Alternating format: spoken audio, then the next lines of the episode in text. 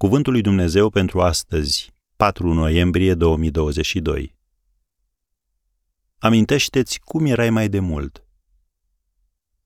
M-am făcut tuturor totul ca oricum să mântuiesc pe unii din ei. 1 Corinteni 9, versetul 22. Este foarte ușor să dezvolți amnezie spirituală, adică să uiți cum ai fost înainte. Această atitudine îi afectează și pe cei cu care ai de-a face în fiecare zi. Cineva spunea, am o colegă de serviciu care întruchipează toate stereotipurile negative ale creștinilor evanghelici.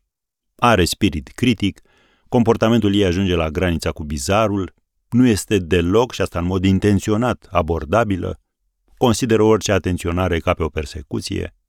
Niciunul dintre noi nu dorește să fie ca ea, așa că toți colegii sunt nerăbdători să se depărteze cât mai repede.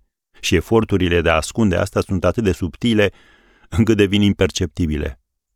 Am încheiat citatul. Trist, nu-i așa?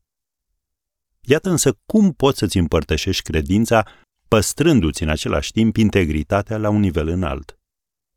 Întâi, pune întrebări sincere și ascultă cu empatie. 2. Când este momentul potrivit, spune-le celorlalți că te rogi pentru ei și roagă-te chiar atunci. 3. Roagă-te în timp ce te îndrepți spre serviciu și cerei lui Dumnezeu să te ajute să vezi locul în care lucrezi ca pe un câmp de misiune. 4. Nu subestima importanța credinței tale. Când e potrivit într-o conversație, vorbește despre biserică, despre rugăciune, despre Sfânta Scriptură, despre comunitatea creștină. Lasă-i pe ceilalți să vadă bucuria și scopul din viața ta. 5. Arată dragostea lui Dumnezeu față de toți oamenii, alăturându-te unei campanii de strângere de alimente pentru cei săraci sau organizând o campanie de donare de sânge. 6. Asigură-te că vizezi mereu excelența. Fii acea persoană pe care managerul și colegii de muncă se pot baza că va face un lucru bun. 7. invită colegii la evenimente organizate de prietenii tăi creștini.